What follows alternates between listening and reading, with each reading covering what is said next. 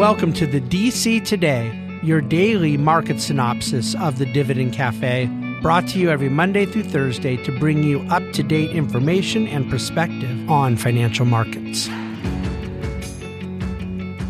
Well, hello and welcome to the Monday edition of the D C Today. I am recording uh, from our house out in East Hampton. I just got in a couple of hours ago. Very busy weekend in the city after a week of travel and a lot of research today I'm kind of excited about.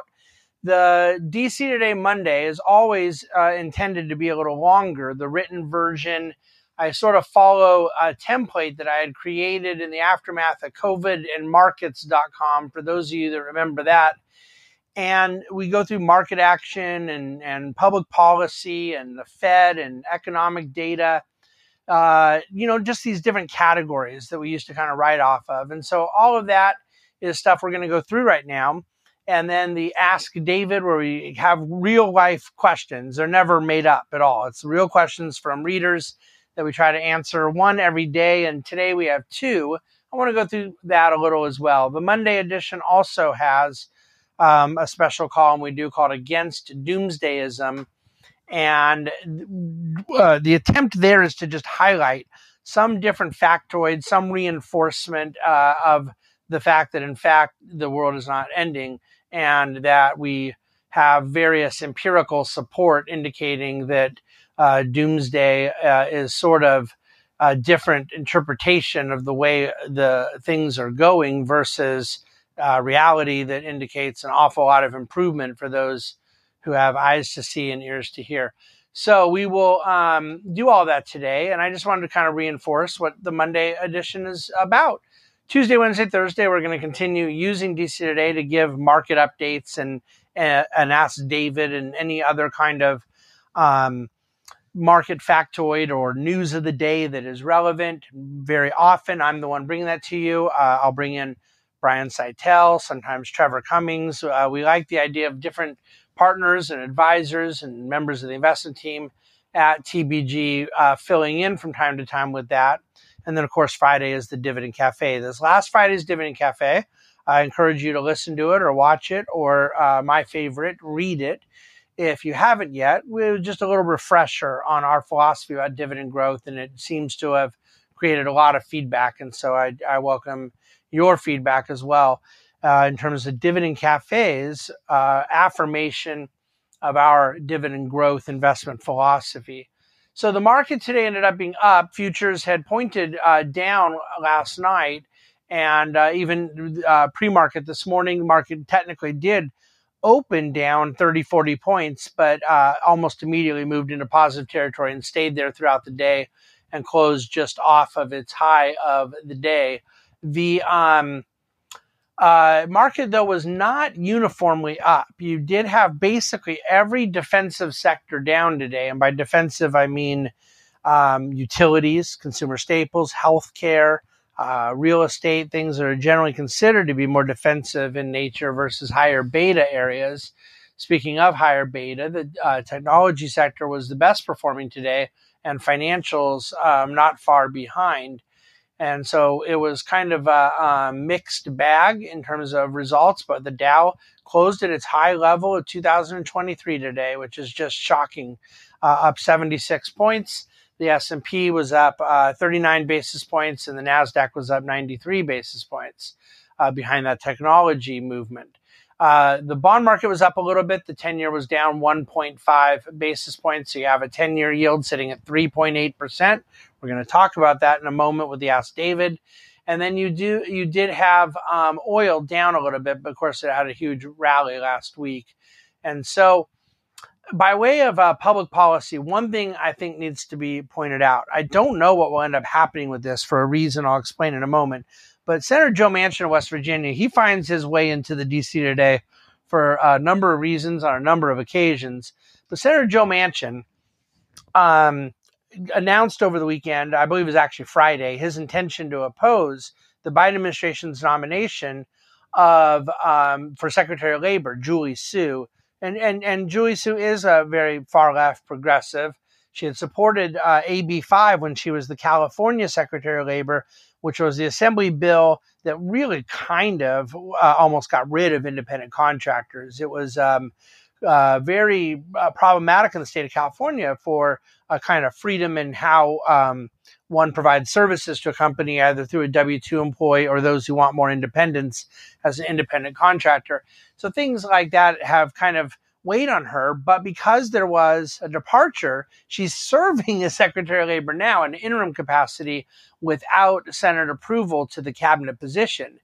And so whether or not they may just try to continue extending her interim role or give up and go find a different Secretary of Labor, or, or see if they will end up getting the votes. With Senator Manchin saying no, they still technically could be fifty-fifty, but um, and that would enable her to pass with a tie-breaking vote from Vice President Harris.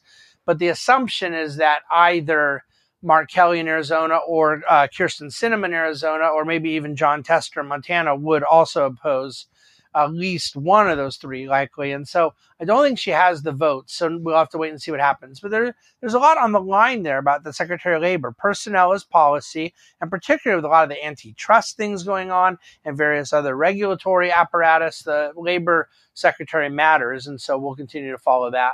On the economic front, um, I'm going to start with China, because the big news last night was that China's G D P growth second quarter came in at six point three percent year over year, which, of course, Americans would kill for, but it was below expectation.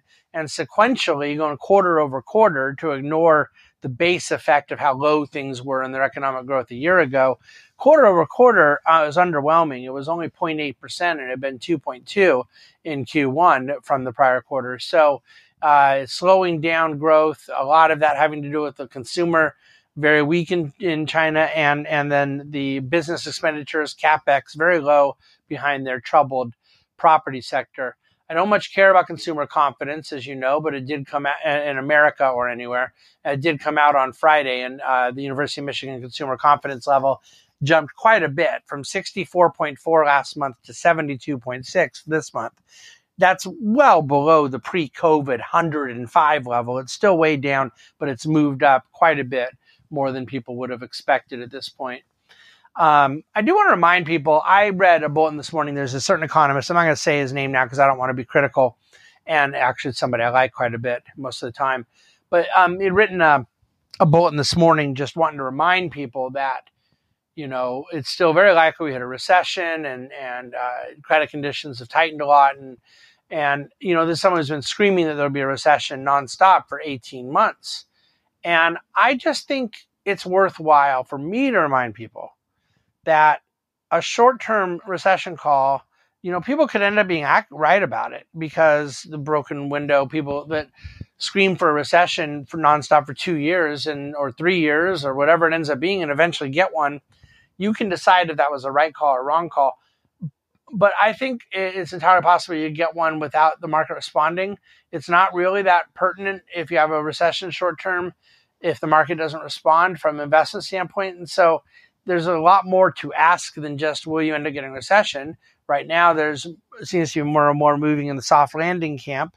Um, but I just want to point out that the long-term thing we do know seems a lot more significant than the short-term thing we don't know. And the short-term thing we don't know is whether or not we have a recession, and if we do, when, and if we do, how deep, and if we do, how the market will respond.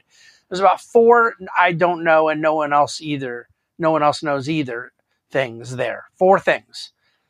And then the long-term thing is something I think we do know, which is that there's an excessive amount of indebtedness that weighs on global growth. And that's a ten-year, a twenty-year, maybe a thirty-year story. And then we're talking about whether or not we have a recession next month or next quarter. I just, I don't, I don't know what to say. Keep your eye on the ball of things that matter. All right, what else do I want to discuss here? I'm looking at uh, today's bullets. Um, the housing market. This is, fin- I, I shared it last week, but this is just phenomenally interesting. ninety-two percent of Americans, we shared last week, have a mortgage below six percent. And that explains the lack of incentive to sell a home now at a lower mortgage to buy something that you'd have to get a mortgage around seven percent for.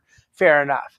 But to put more color on this, of that ninety-two percent, twenty-three percent have a mortgage below three percent, and sixty-one percent have a mortgage below four percent. So we're not just talking about people having a lower rate that would go higher, but in well over half the cases, a significantly lower rate. And that is the reason so many are frozen in place here, and you just can't get any activity to uh, allow prices to reset higher or lower. Um, by the way, that Against Doomsdayism, I'll read real quickly. I often skip it in the podcast and video, but I think it's worthwhile noting that the global literacy rate in the early nineteenth century um, was twelve. The literacy rate was twelve percent. Okay, twelve percent of the world's population could read and write. Today, it is eighty-three percent. So people that are of reading and writing age, eighty-three percent can read and write around the world. And it was twelve percent less than two hundred years ago. I think that is just remarkable, remarkable. And only a hyper-literate society like ours, where we take it for granted as a given, could possibly not find it remarkable. All right, so someone asked me how we go about weighting, uh, making adjustments to the weightings of what we do in stocks in our portfolio, managing our, our dividend growth portfolio that we manage in-house here at the Bahnsen Group. And I think there's two quick distinctions I want to make for you.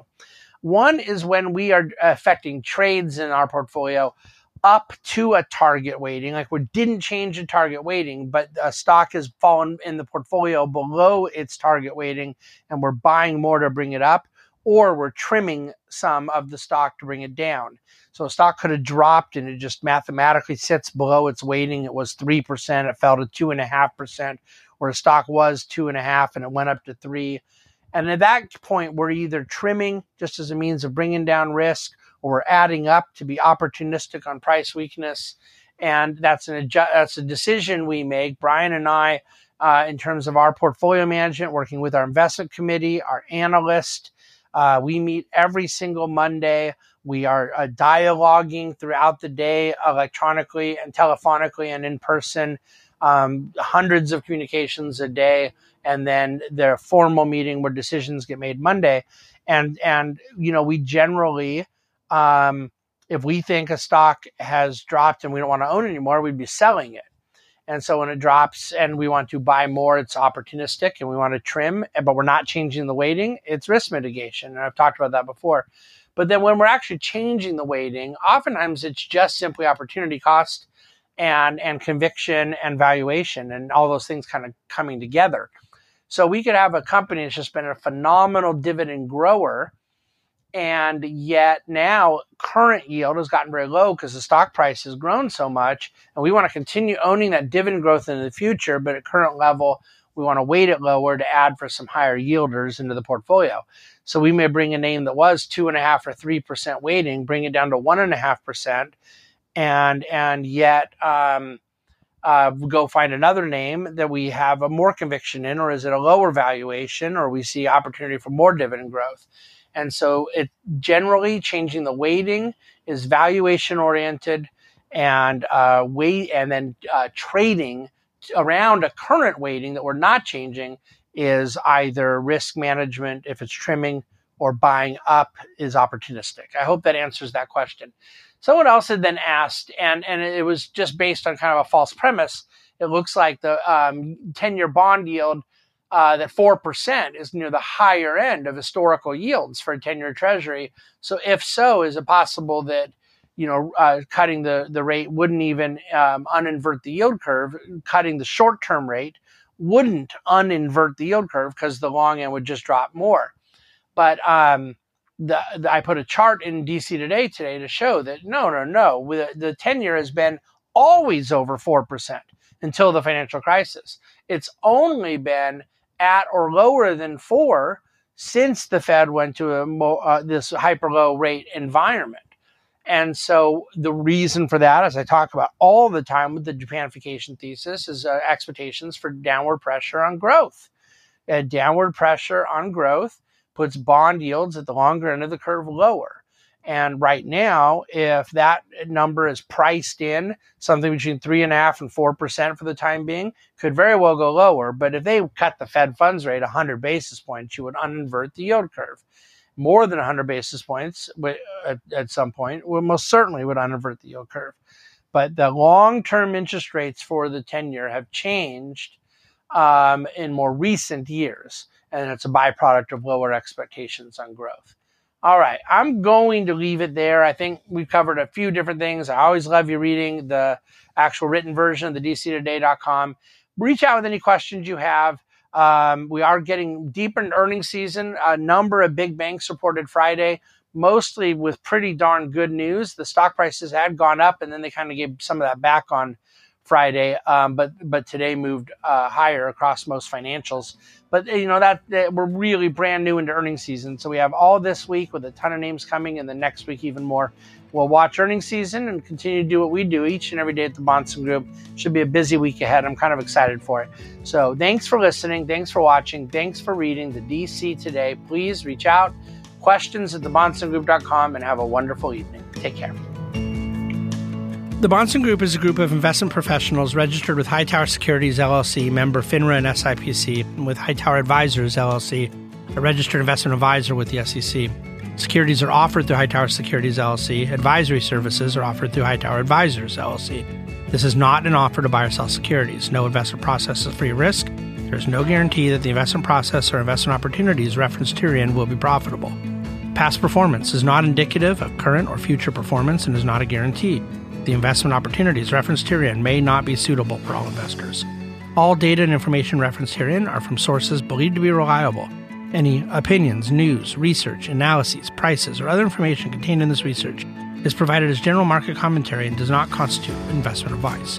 The Bahnsen Group and Hightower shall not in any way be liable for claims and make no expressed or implied representations or warranties as to the accuracy or completeness of the data and other information, or for statements or errors contained in or omissions from the obtained data and information referenced herein.